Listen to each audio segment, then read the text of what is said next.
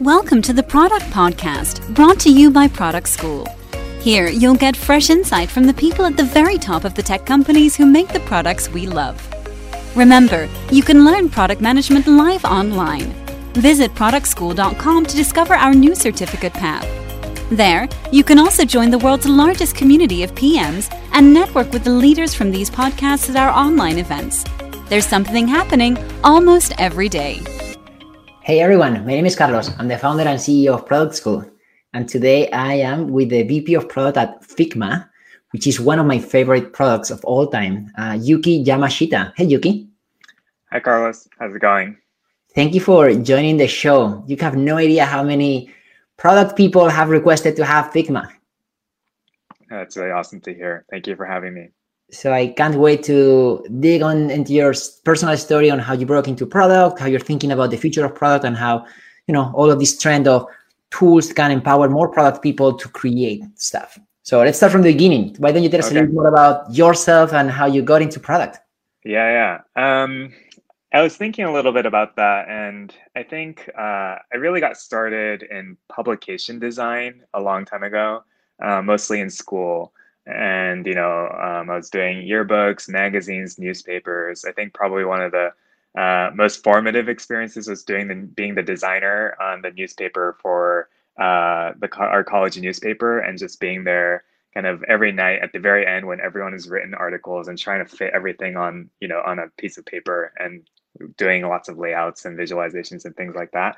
So i think like a lot of my background has been in that design area um, and then simultaneously, you know, in college, started started learning about computer science and started to see the intersection of computer science and design in the form of product. So whether it's just projects that we uh, was doing or you know things side projects I was working on, that's when I kind of started to really stumble upon this discipline of product management that was trying to you know think about the user, think about product design, you know, think about shipping things and learning. Um, and that's kind of how you know yeah i stumbled upon the discipline and out of college i uh, applied to microsoft got rejected once um, but uh, on my second time round uh, i got an offer and that's how i got started uh, in product management. Well, they're probably picking out their hairs right now. Yeah. So and then why why Figma? Like, uh, what's the backstory, right? Because at some point you have different yeah. options. Like, what was the backstory from like meeting the founder and deciding to join the team when it was pretty much an idea? Yeah, yeah, yeah. Well, um, you know, a number of years back, I was at Uber. This that was where I was previous to Figma, and uh, I was working on a big redesign of our app for drivers. Um, and as part of that, we were experimenting with different products, and we found Figma um, and we thought it would be a great way to just keep everyone in the loop of what's happening and the latest designs and things like that. And um, yeah, no, we really loved the product. We got to see it spread within the uh, the company and also transform the product development culture at Uber. So by the time kind of Figma reached out to me, um, I was already really sold on the product and personally, I really just love how it's blurring the boundary between product, design, and all these other functions and just bringing so many more people into the design process. And that was something that I could really get behind. So that was what excited me about joining. So I want to double click on, on the last part that you said about um, non-designers using your product because yeah. I think that's really powerful. When I started my career, as I also come from a computer science background, I didn't know anything about design and, mm-hmm. and opening Photoshop was very intimidating to me. Right, so right. I see now this opportunity for for non-designers to really be powerful enough yeah. to, with this type of visual tool. So tell me more about the different user personas that you see using Figma and uh, what are some of the main use cases? Yeah, yeah. Well, I mean, especially for the non-designer, I would say kind of the primary use case is that people can think of as you know a designer and engineer working together, for example, and an engineer kind of um, giving feedback on certain parts of the design or they're trying to implement the design and there's just a lot of things that are maybe underspecified or maybe in code as they're building something they realize that they actually need to tweak the designs because it's not quite working. And that back and forth is probably one of the most common use cases um, as you know designers and engineers are working together Um, but you know, even earlier than that, I think you know designers, engineers, PMs just iterating on a bunch of different designs, uh, trying a few things out, prototyping, putting it in front of users. All these are all things that um, Figma enables. And the whole idea is that you know it's all kind of done done in an open. You know when you're opening up a file, it's a source of truth, so there isn't confusion around is this v1, v2, um, and so that's you know those are some of the use cases. Um, but you know I think more and more we're seeing that you know we're seeing some of these use cases go from people just leaving comments and having conversations to actually people getting into the designs, maybe kind of duplicating the design and putting it on the side and kind of riffing on top of it. And that's one way to give feedback to be like, oh, how about a design that looks like this? And that's something that we see a lot of uh, non-designers starting to do, which is nice. We always we, we define product management as the intersection with different groups. Engineering, design, business are, are key ones. So in your own experience, how have you seen that relationship between product and design evolve over time? Yeah, yeah. Um, I mean, I think that I've always been one to be pretty resistant to a very hard line between them. You know, oftentimes, depending on their skill sets, they they have very kind of overlapping skill sets and responsibilities. And I think over time, what we're seeing is a lot of convergence. And this is not just product design; it's also with engineering. Um, you know, I think uh, all the kind of skills and capabilities are being de-obfuscated, meaning you know everyone can participate people can know, know, a little bit of code or engineers know a little bit of design or designers know a little bit of how to do you know frame a problem like a pm so that's kind of i think the world we're, we're getting towards where things are starting to overlap a little bit versus you know a world where it was very specialized and full of just like handoffs. And i think that's really important because that's what allows us to move really fast. Um, but it can be really confusing too because you know it means that you know responsibilities are a little bit more blurred. And i think for me, what's important is to kind of lean into that. And maybe you have like a framework that says that a product manager is accountable for getting something done, but they might not be the people who do it. So, for example, a user story. We all know you have to write a user story, but you know, maybe it's a designer, maybe it's a PM, it doesn't matter. But you know, making sure that you know who's accountable for making sure it gets done. That's kind of how I, I start to think about it. Yeah, I mean, this this whole field is evolving so much right? There are a lot of questions about what is product management, what is product design, why do we need product? Yeah, so, yeah. Uh, in general, what are some of those myths and misconceptions that you hear? Yeah, I mean, I think that um, I think the biggest misconception I think that I've heard is just this idea that it's a really clean linear process. Um, and you know, I think you know you read about this a bunch like maybe it's a double diamond process or you know anything out there uh, where there are these discrete steps where you kind of go along this journey of getting a product developed. Um, and i think that you know the reality is is actually not linear. So for example i'll give you two examples. One is kind of like um, design principles. Um, you know there's this idea that maybe you can kind of like define design principles first and then design the thing. Um, and that way you can kind of like make sure you're kind of following your principles as you design. But I think anyone who's gone through that process knows that actually only until you start designing do you realize if these principles are even useful for helping make de- making decisions. And you go back and actually change some of your principles after the fact. Or similarly, you know, I think like there's a really good practice of saying kind of like let's define the problem first, right? And then actually figure out the solution which is the right thing to do. But actually, in reality, a lot of people come up with a solution or idea first, and then like you kind of back out of that and figure out what the problem might be. And uh, you know, so it's kind of that is the process always kind of works like that. And I think you just have to lean into that uh, versus think that it's the wrong way to do things. That's a good point, right? Because there's so many books and frameworks, and they're only as good as as how you actually use them and your team believes in them. So uh, when people come to us asking about what type of agile methodology should we follow, should we do Scrum or Kanban? And yeah, I, yeah. I don't know. Maybe none of them. Maybe it's your own, right? Like maybe it's more yeah. about understanding the principles that are important for your company. I've seen companies that use different methodologies depending on their group. Right. Right. For sure.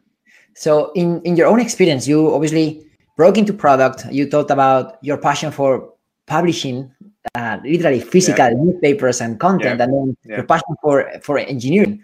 I, I guess that helped you kind of break into product. But then, how does someone go from product manager all the way up to VP of product? What are some of the skills that serve you well?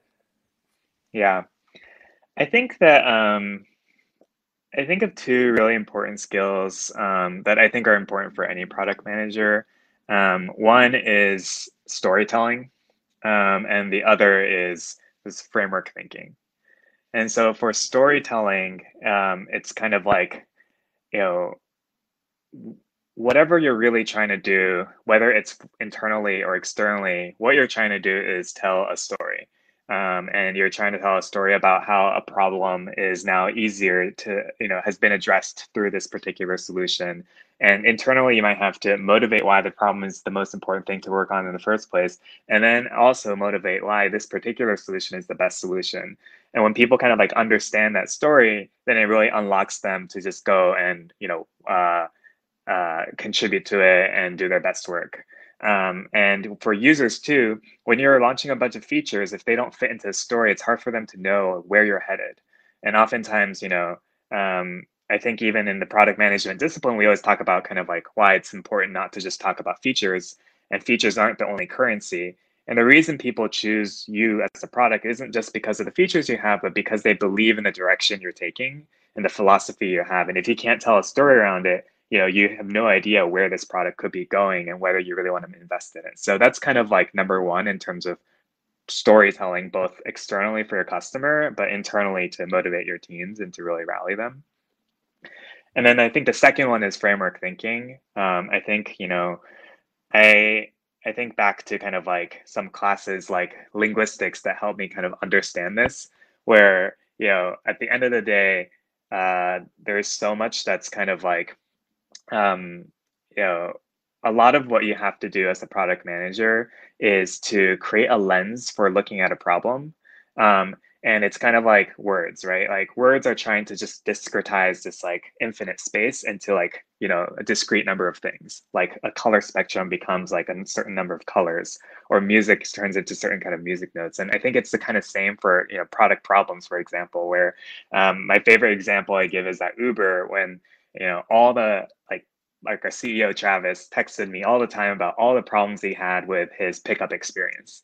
And it's so easy to just think that all these are just different different pickup problems and like pickups are broken. But if you can provide a lens that like actually the pickup problem looks like this and there are six stages to it and this stage is the most critical because that's where like most of our business metrics are tied. So we're going to focus on that instead of these other things so when next time someone like Travis complains about a pickup, they can be like, oh, like that is in this bucket, which is not important right now. And if you disagree with that, great, like let's talk about that. But it gives people a way to think about kind of the problem so that you know you can organize how you, you know, how how your roadmaps or organize how you think.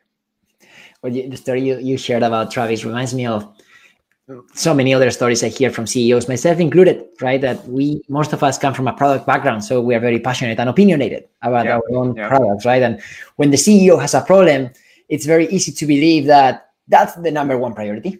Yeah. Or maybe because the CEO lives in I know, San Francisco, that is also a representation of many other CEOs or many other people, which is really hard to believe that that's the case. So how do you go about really prioritizing what do you think it's the right thing to do next? Yeah, yeah. Um, I mean, it's you know, it's it's always kind of an art, but I mean, at the end of the day, I think that it's it's really important for you to first feel like you have all the context necessary and uh, you know some of it is your existing users who are telling you what they want some of it is your prospective users where you have to go and find them and see what they might need because they're not talking to you right now right? And some of it might be kind of these macro macro climate economic or kind of like higher level things that are happening outside or in the industry that are affecting you. So that could be like competition or where a certain technology is going. And like those things, like you, you know, combined are what you need to have context around or at least some assumptions around to really figure out kind of like what insights you want to actually operate on. And then as it relates to kind of like specifically what to do next, um, I mean, that's just like a question of strategy. And, you know, um, I think it's also a question of like goals and like what goals really matter. And so for me, like it's always most um, important to kind of work through goals first. And um, you can sometimes often find that, you know, you might have four or five goals that you're trying to achieve. But if you do the work, oftentimes you can show how each goal ladders up to the other and that way you can better understand which one to really work on first because it's the one that has the capacity to change your business the most. Um, but it's it's definitely a hard hard task. It is especially as your team grows where there are different product managers focused on different initiatives and sometimes the goal of a specific initiative may diminish uh, yes. an overarching yes. goal yeah. Yeah for sure. That that can happen and that's tricky. And, and i can imagine now you're building a platform and there are so many different use cases probably you can think of some but i'm sure people would surprise you with like oh we're using figma for this and that i, I yeah. told you camera we we've used figma for creating birthday cards. Yeah. Right? so how can you really create a platform to still empower people, surprise you while making sure that that core user persona is still being satisfied with the with the product? Yeah, yeah, it's a good question, and it's it's actually you know just like you, I yeah, I'm always surprised by all the use cases that people are using Figma for. People are doing kind of like their floor plans on Figma or you know their resumes on Figma, and those aren't things that we necessarily we designed for.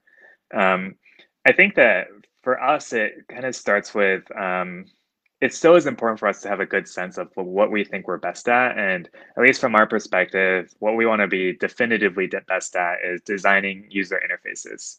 So that's kind of like our focus, and anything that makes that faster is great.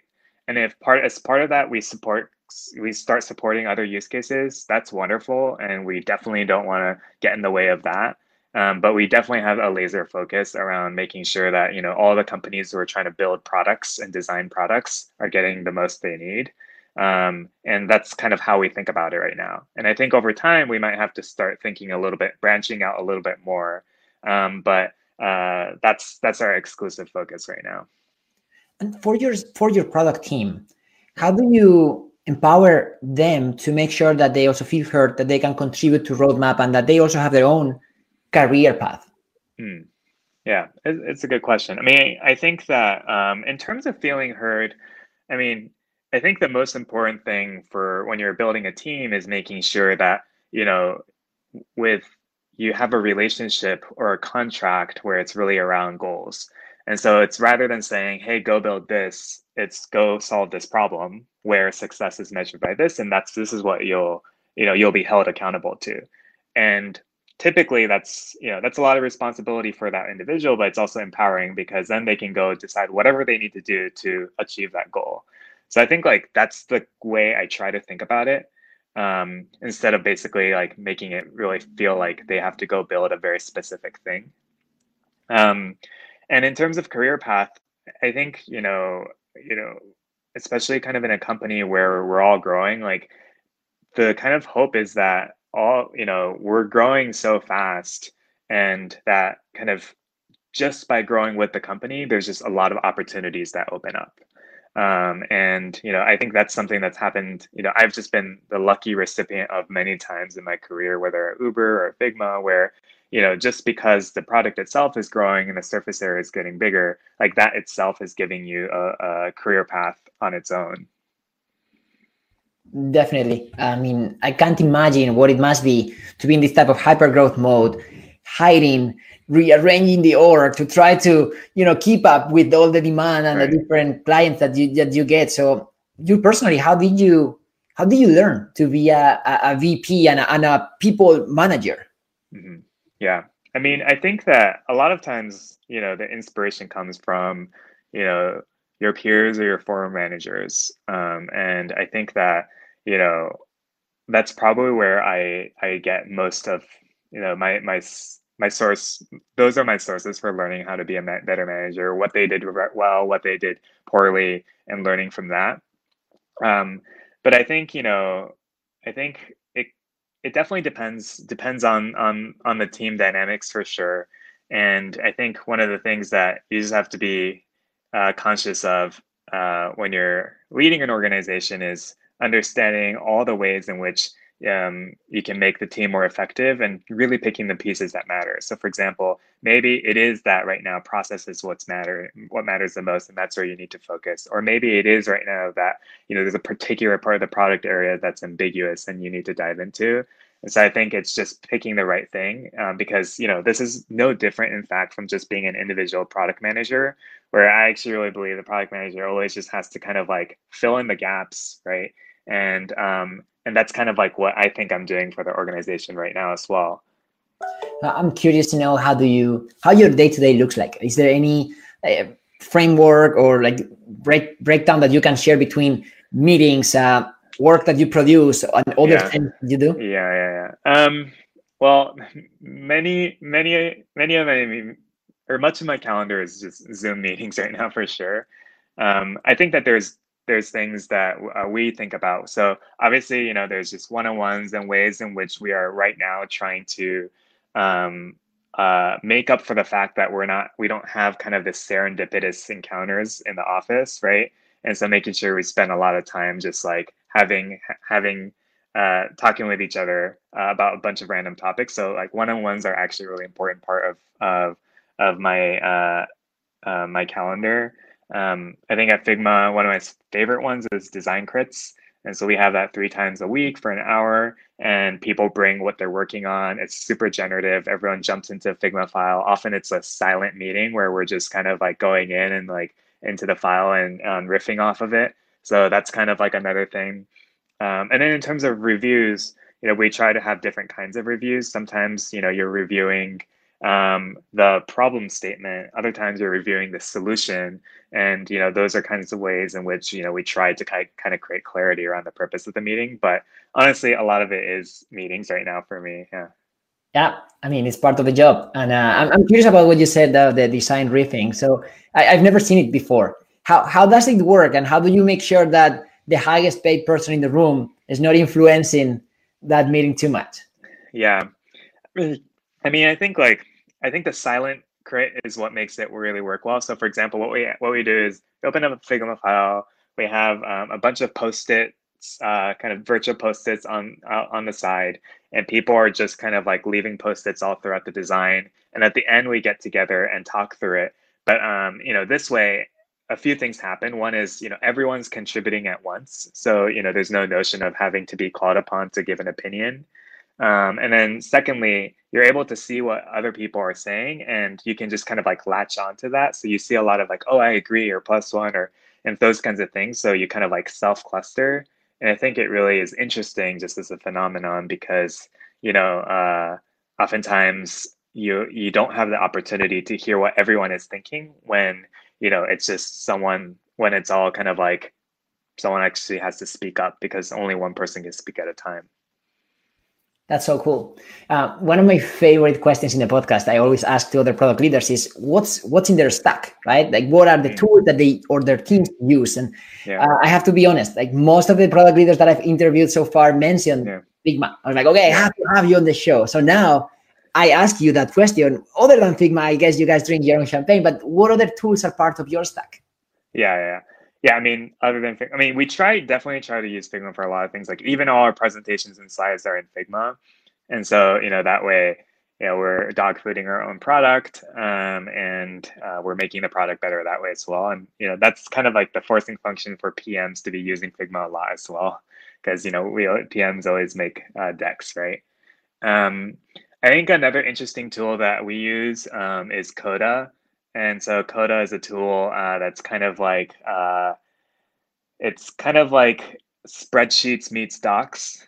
Um, and one of the things that uh, I do is track our roadmap there.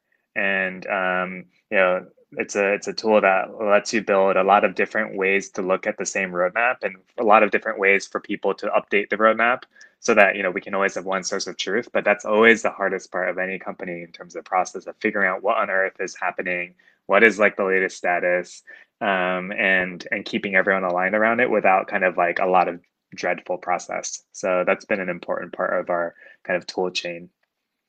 I remember those days where the roadmap was a pdf file that nobody could access so in reality nobody really knew what's going on. Now yeah. we see this this new trend of low code or no code visual tools that empower people yeah. to co-create and i think that's a huge yeah. shift yes yes so i want to know if you were to start over again uh, your the, the younger yuhki what would be the yeah. advice that you would give to yourself um I think that maybe in the early days, I really defined success as coming up with a cool idea yourself, you know? And like the good product manager has a lot of interesting ideas and they're putting it forth and you know getting those implemented is what kind of being a good PM means. And I think, you know, over time you kind of realize that it's not that. And actually success is more if you enable your team to come up with those ideas and you're the one equipping them with the context or motivating them with the problem to do that. And I think it's really important for two reasons. One is just like, you know, as a PM, like you're, you know, hopefully you're being a force multiplier and you're allowing a lot of diverse ideas to come to the table. And like that already is important. Um, and another one is just, you know, actually better things get built when, you know, the people who are building feel like ownership over those ideas. And so, you know, if like an engineer on your team or a designer on your team come up with an idea and they get really excited about it, you get really excited for them. Um, you know, that's when a lot of magic happens. And so I think, yeah, just shifting my mindset a little bit um, around just like the idea of, you know, who whose idea is it? Um, and like not fixating on that um, is probably what I would want to tell my younger self. It's been great to have you on the show. Thank you for your time. Is there anything else you would like to add?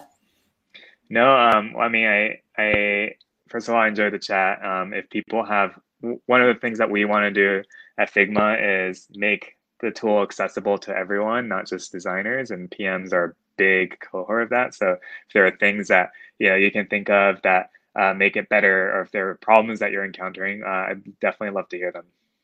You just open up the floodgates. Get ready. okay, take care. Thank you so much. All right, thanks, Carlos. Thank you for listening to the Product Podcast. If you like this episode, don't forget to leave a review on iTunes. For more product insights, head over to productschool.com.